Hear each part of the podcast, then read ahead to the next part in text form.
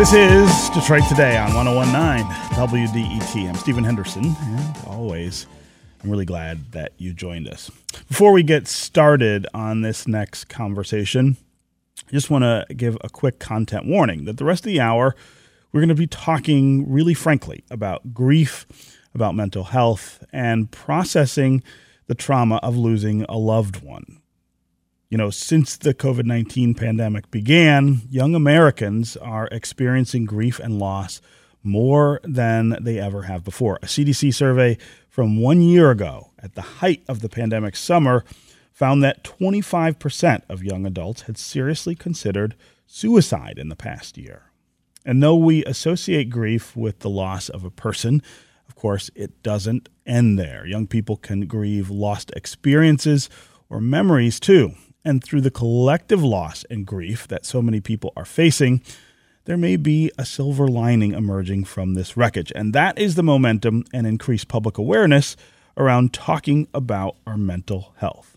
It's part of the reason that I'm so excited today with, to talk with the host of a new podcast produced by WDET and Science Gallery Detroit. It is called The Science of Grief, and it explores the stories, the science, and the solutions around grief and mental health. Joining me now is the host of this new podcast, Natasha T. Miller. Natasha, welcome to Detroit Today. Uh, thank you for having me. Good morning to you. Yes. And we also have Bonnie Wheeler here for the conversation as well. She is a recently retired licensed counselor for the state of Michigan and licensed social worker with more than 40 years of professional experience. She specializes in grief and loss and worked with young people specifically for the last 15 years. Bonnie, welcome to Detroit Today. Thank you. Thank you for having me. So, Natasha, I want to start with you.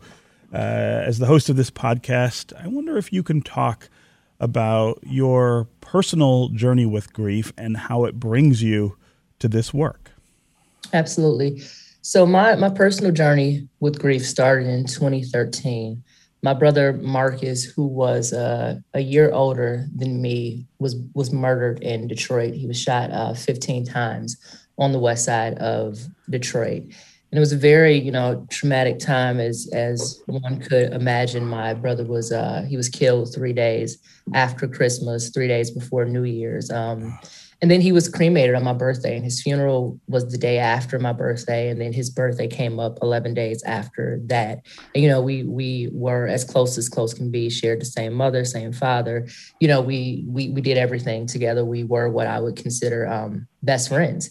And the moment he was he was murdered you know my life was was shaken. And um, as a woman as a black woman from you know the inner city of detroit grief was something that I had not yet really acknowledged, experienced in the way that I was experiencing it, or um, you know, mental health was a conversation I hadn't really had to address. Mm. So, you know, I'm I'm dealing with this this new feeling of of lingering what I think is is sadness.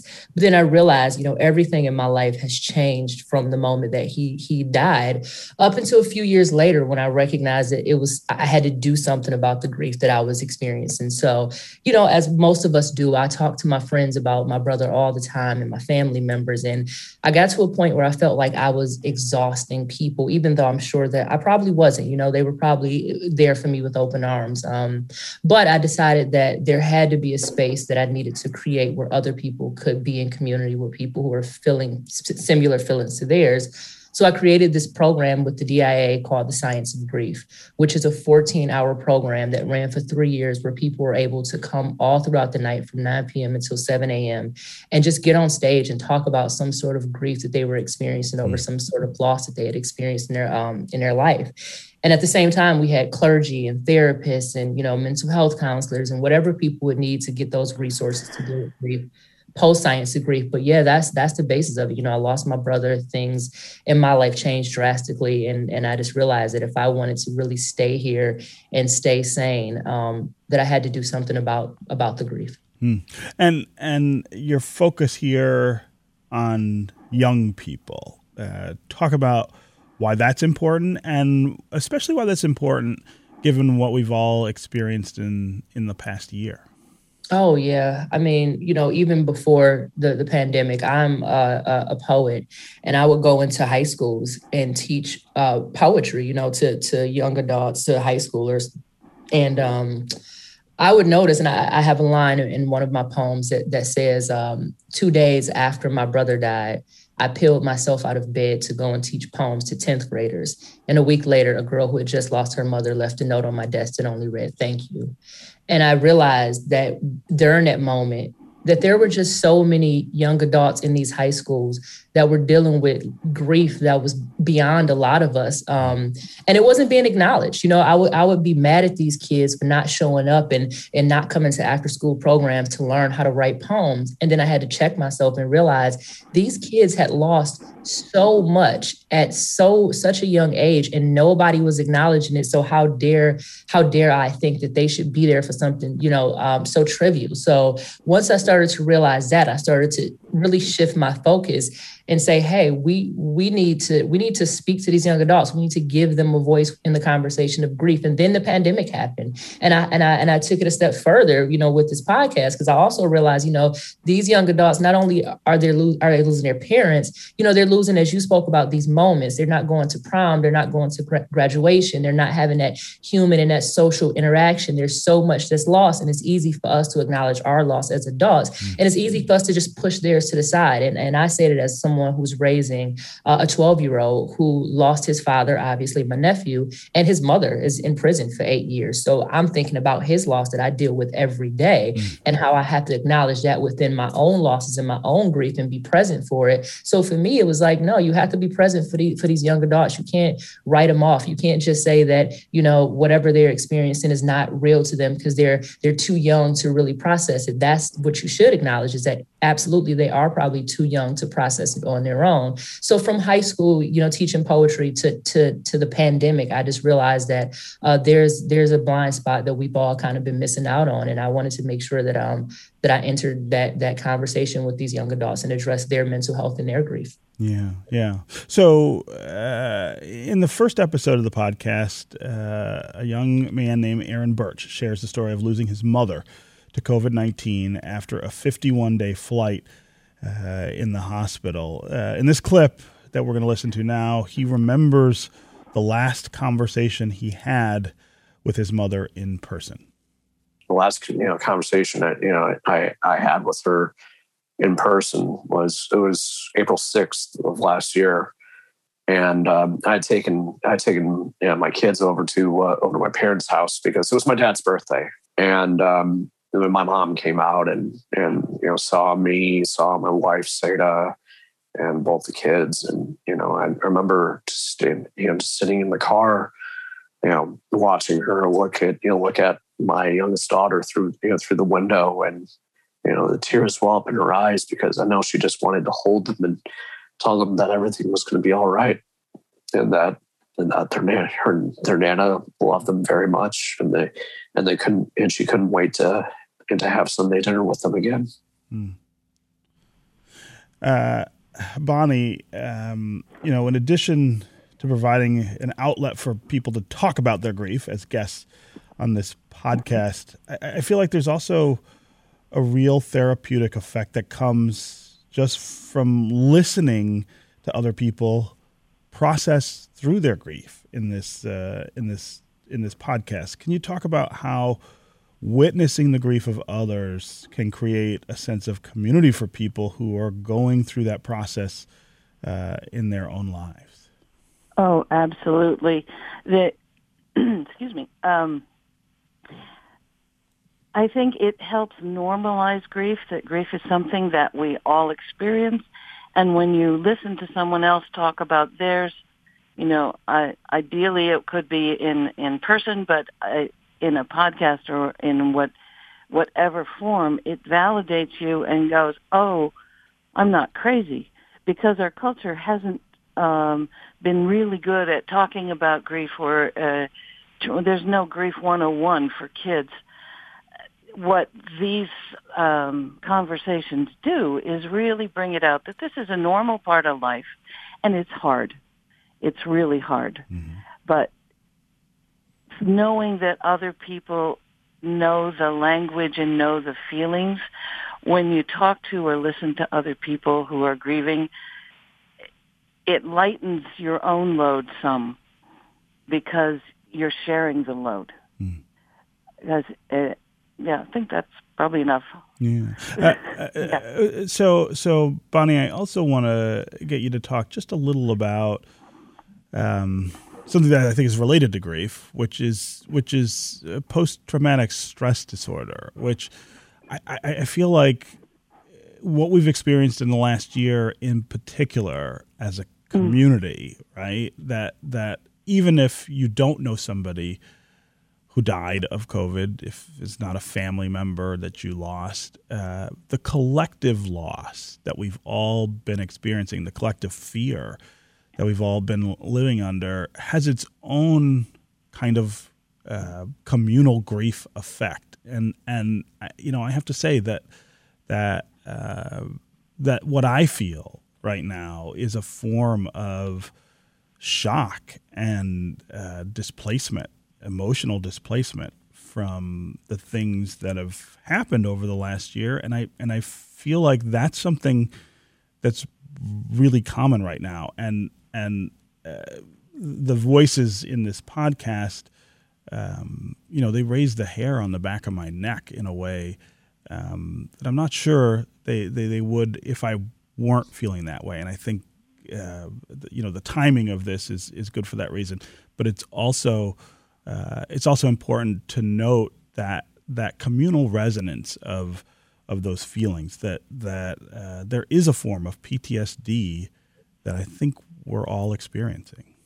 I think you're right in that that uh, there's so many so many losses on so many levels and um, I I've talked to several people in the last month who are as things are opening up it's it's actually kind of frightening like oh can i come out because there's the fear of of re-traumatization which ptsd is know, one of those things that's part of it is a hypervigilance about the dangers mm-hmm. um, so i think that you're right that's a communal feel feeling of all the people who have been through this and taking care of yourself in so many ways. I, I mean, I think my most common sentence is uh, be gentle with yourself through this.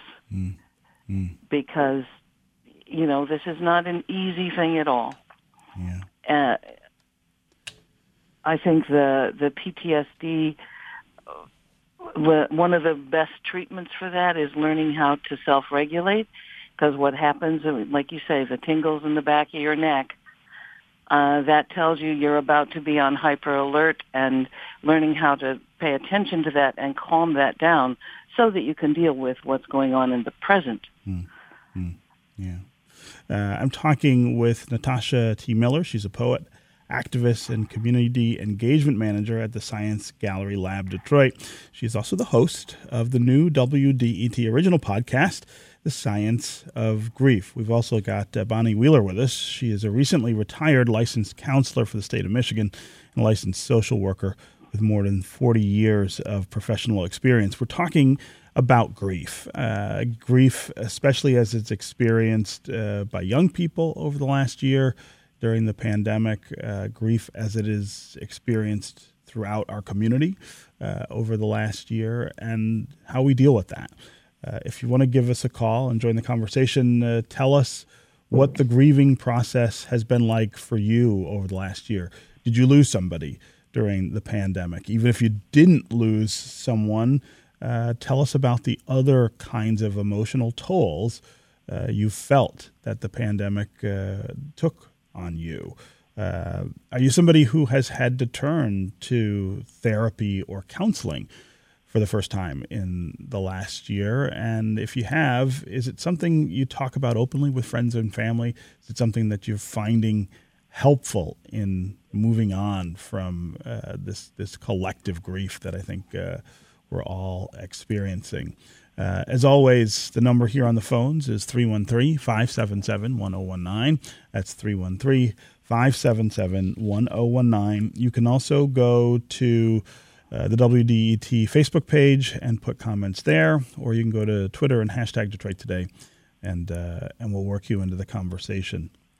Um, Natasha, I want to talk just a little about um, what's happened in communities of color over the last year. Uh, uh, of course, here in Detroit, uh, the pandemic looked really different than it did in in other places. Um, could you talk about the onslaught of grief that's been felt and experienced by so many people in our community over the last year, and as a black woman, what the past year has been like for you?